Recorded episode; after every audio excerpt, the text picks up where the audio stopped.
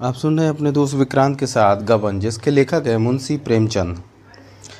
रमा शाम को दफ्तर से चलने लगा तो रमेश बाबू दौड़े हुए आए और कल रुपए लाने के लिए चेताया। वह झल्ला उठा। अगर रमा इस समय भी जाकर जालपा से सारी घटना बता देता तो वह उसके साथ ज़रूर हमदर्दी करती। वह अपने सारे गहने उसे दे देती और वह उन गहनों को गिरवी रखकर सरकारी रुपए का भुगतान कर देता। और अब आगे। दिल में यही फैसला करके रमा घर की तरफ़ चला। घर पहुंचकर उसने सोचा, जब यही करना है तो जल्दी क्या है? जब चाहूँगा, मांग लूँगा। खाना खाकर लेटा तो उसके मन में आया, क्यों न चुपके से कोई चीज़ उठा ले जाऊँ? परिवार की प्रतिष्ठा की रक्षा के लिए उसने एक बार यही चाल चली थी। अब फिर उसी तरह का वह अपनी जान की रक्षा नहीं कर सकता। मगर भ्रम हुआ, कहीं जालपा की आँख ना खुल जाए। जो कुछ भी हो, एक बार कोशिश करना ज़रूरी है। वह चारपाई से उतरकर खड़ा हुआ। अब उसे जालपा की जेब से चाबियों का गुच्छा निकालना था। लेकिन जब वह चाबी निकालने के लिए झुका तो उसे ऐसा महसूस हुआ कि जालपा मुस्करा रही है। उसने तुरंत हाथ खींच लिया। वह फिर चारपाई पर लेट गया। उसी समय जालपा जाग गई और बातें करते करते दोनों सो गए। रमा इस विचार से सोया था कि बहुत सवेरे उठ जाऊँगा, लेकिन नींद खुली तो कमरे में रोशनी फैल चुकी थी। वह घबरा कर उठा और बिना हाथ मुँह धोए कपड़े पहनकर रमेश बाबू के यहाँ जाने को तैयार हो गया। जालपा उस समय खाना बनाने की तैयारी कर रही थी। रमा को इस तरह जाते देखकर उसके चेहरे की तरफ़ देखा। रमा के चेहरे से बेचैनी, परेशानी और डर ज़ाहिर हो रहा था। उनकी यह क्या दशा है? उससे कुछ कहते क्यों नहीं? वह और कुछ ना कर सके, हमदर्दी तो कर ही सकती है। उसके मन में आया रमा से पूछे कि क्या बात है? उठकर दरवाजे तक आई भी, लेकिन रमा सड़क पर दूर निकल गया था। उसने देखा वह बड़ी तेज़ी से सिर झुका कर चला जा रहा है। रमा रमेश के घर पहुँचा तो आठ बज गए थे। उसे देखकर बोले, क्या अभी तक हाथ मुँह नहीं छूटा? और कुछ ना करो, शरीर की सफ़ाई का तो ध्यान रखो। क्या हुआ? रुपए का कुछ प्रबंध हुआ? रमा, इसी चिंता में तो मैं आपके पास आया हूँ। रमेश, तुम भी विचित्र आदमी हो। आखिर मुंशी जी से कहते हुए तुम्हें शर्म आती है? यही तो होगा, कुछ डांट डपट करेंगे, लेकिन इस मुसीबत से तो छुटकारा मिल जाएगा। रमा, उनसे कहना होता तो कभी का कह चुका होता। क्या आप कोई प्रबंध नहीं कर सकते? रमेश, कर क्यों नहीं सकता? मगर करना है, नहीं चाहता। ऐसे आदमी के साथ मुझे कोई हमदर्दी नहीं हो सकती। जो बात तुम मुझसे कह सकते हो, क्या उनसे नहीं कह सकते? अगर वह रुपए ना दें, तब मेरे पास आना।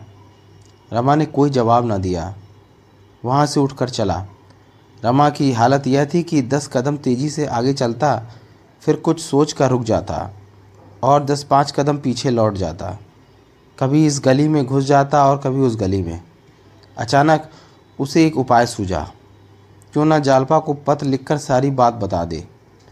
उसने सोचा कि पत्र लिखकर जालपा को दे दूँगा और बाहर के कमरे में आ बैठूँगा।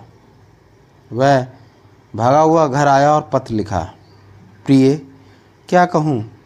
किस मुसीबत में फंसाऊँ अगर एक घंटे के अंदर तीन सौ रुपये का प्रबंध ना हो सका तो हाथों में हथकड़ियाँ पड़ जाएँगे। मैंने बहुत हाथ पैर मारे कि किसी से कर्ज ले लूँगा मगर ना हो सका। अगर तुम अपने दो एक जेवर दे दो तो मैं गिरवी रख कर काम निकाल लूँ। जैसे ही रुपए हाथ आ जाएँगे, छोड़ दूँगा। अगर मजबूरी ना होती तो तुम्हें कष्ट ना देता। ईश्वर के लिए नाराज़ ना होना। मैंने तुमसे अब तक रहस्य को छुपाया इसका मुझे दुख है।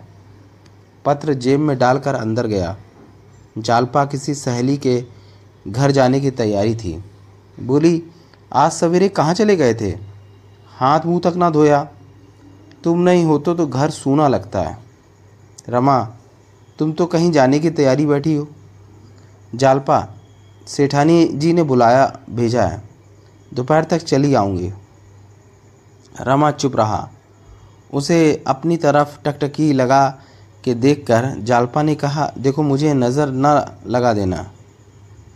सब कुछ भूलकर उसने मदहोश होकर कहा, नज़र तो ना लगाऊँगा हाँ सीने से लगा लूँगा।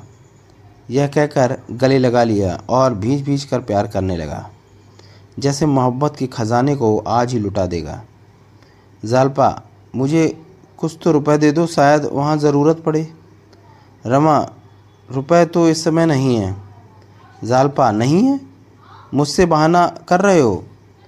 यह कह कहकर उसने जेब में हाथ डाल दिया और कुछ पैसों के साथ वह पत्र भी निकाल लिया। रमा ने हाथ बढ़ाकर पत्र जालपा के हाथ से छीनने की कोशिश करके कहा, यह कागज़ मुझे दे दो, सरकारी कागज़ है। जालपा, किसका पत्र है बताओ? फिर उसने तय किए हुए कागज़ को खोलकर कहा, यह सरकारी कागज़ है। झूठे कहीं के? यह तुम्हारा ही लिखा है। रमा ने फिर कागज़ छीन लेना चाहा, मगर जालपा ने हाथ पीछे करके कहा, मैं बिना पढ़े नहीं दूँगी। ज़्यादा जिद करोगे तो फाड़ डालूँगी। रमा अच्छा फाड़ डालो। जालपा, तब तो मैं ज़रूर पढ़ूँगी। उसने दो कदम पीछे हटकर कागज़ खोला और पढ़ने लगी। रमा ने दोबारा छीनने की कोशिश नहीं की। उसे ऐसा मालूम हुआ जैसे आसमान फट पड़ा है। वह धम धम करता हुआ ऊपर से उतरा और बाहर चला गया। कहाँ अपना मुँह छुपाए कि कोई उसे देख ना सके? जिन बातों को जालपा से छुपाने की इतने दिन से कोशिश की, हाय, सारा पर्दा खुल गया। वह अब यहाँ रहकर अपनी बेजती अपनी आँखों से नहीं देख सकता। जालपा की सिसकियाँ, मुंशी जी की झिड़कियाँ पड़ोसनों की चुटकियाँ सुनने से मर जाना कहीं आसान है।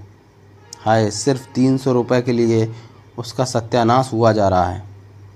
जालपा उसे कितना झूठा और धोखेबाज समझ रही होगी। क्या वह उसे मुँह दिखा सकता है? क्या दुनिया में कोई ऐसी जगह नहीं है जहाँ वह इस तरह छुप जाए कि पुलिस उसका पता ना पा सके? गंगा की गोद के सिवा कहाँ ऐसी जगह अगर ज़िंदा रहा तो महीना दो महीना में ज़रूर पकड़ लिया जाएगा। वह हथकड़ियाँ और बेड़ियाँ पहने हुए अदालत में खड़ा होगा। जालपा, रतन, उसकी माँ, बाप, रिश्तेदार, दोस्त, परिचित, मोहल्ले के लोग उसका तमाशा देख रहे होंगे। नहीं, वह अपनी मिट्टी यूँ खराब नहीं करेगा। इससे अच्छा है कि वह डूब मरे। मगर फिर विचार आया कि जालपा का क्या होगा? माँ बाप तो रो धो कर सब्र कर लेंगे। क्या शहर से दूर किसी छोटे से गाँव में छुप कर वह नहीं रह सकता? न जाने इस समय जालपा की क्या दशा होगी। शायद उस पत्र का अर्थ समझ गई हो। शायद उसने जागेश्वरी को वह पत्र दिखाया हो और दोनों घबराई हुई उसे तलाश कर रही हों। शायद मुंशी जी को बुलाने के लिए लड़कियों को भेजा गया हो। चारों ओर उसकी तलाश हो रही होगी। उसे संदेह हुआ कि कहीं कोई इधर भी ना आता हो। आगे पीछे चौकन्नी नज़रों से ताकता हुआ वह उस जलती धूप में चला जा रहा था। अचानक रेल की सीटी सुन वह चौंक पड़ा। रेलगाड़ी सामने खड़ी थी। गाड़ी ने जैसे ज़बरदस्ती उसे अपनी तरफ़ खींच लिया। जैसे उसमें बैठते ही उसकी सारी परेशानियाँ ख़त्म हो जाएँगी। मगर जेब में रुपए ना थे। सिर्फ़ उंगली में एक अंगूठी थी। उसने कुली को बुलाकर कहा, भाई, यह अंगूठी बेच कर ला सकते हो? एक रुपये तो मैं दूँगा। घर से रुपए लेकर चला था, मालूम होता है कहीं गिर गए। रुपए लेने घर जाऊँगा तो गाड़ी ना मिलेगी और बहुत बड़ा नुकसान हो जाएगा। कुली ने उसे सिर से पाँव तक देखा। समझ गया कोई भागा हुआ अपराधी है। अंगूठी ली और स्टेशन के अंदर चला गया। रमा टिकट घर के सामने टहलने लगा। दस मिनट गुजर गए, कुली का कहीं पता नहीं। कहाँ चला गया मूर्ख? स्टेशन के अंदर जाकर उसे तलाश करने लगा। घबराहट में कुली का नंबर तक ना देखा था। इधर गाड़ी छूटी जा रही थी। बिना टिकट लिए गाड़ी में जा बैठा। सोचा, साफ़ कह दूँगा कि मेरे पास टिकट नहीं है। अगर उतरना भी पड़ा तो यहाँ से दस पाँच कोस दूर चला ही जाऊँगा। गाड़ी चल दी। उस समय रमा को अपनी हालत पर रोना आ गया।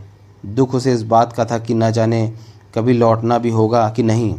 उसने शुरू से ही सच्चाई से जालपा को अपनी हालत बता दी होती तो आज अपने मुँह पर कालिक मल करना भागना पड़ता। मगर कैसे, कहता कैसे?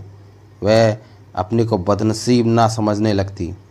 कुछ ना सही, कुछ दिन तो उसने जालपा को सुखी रखा।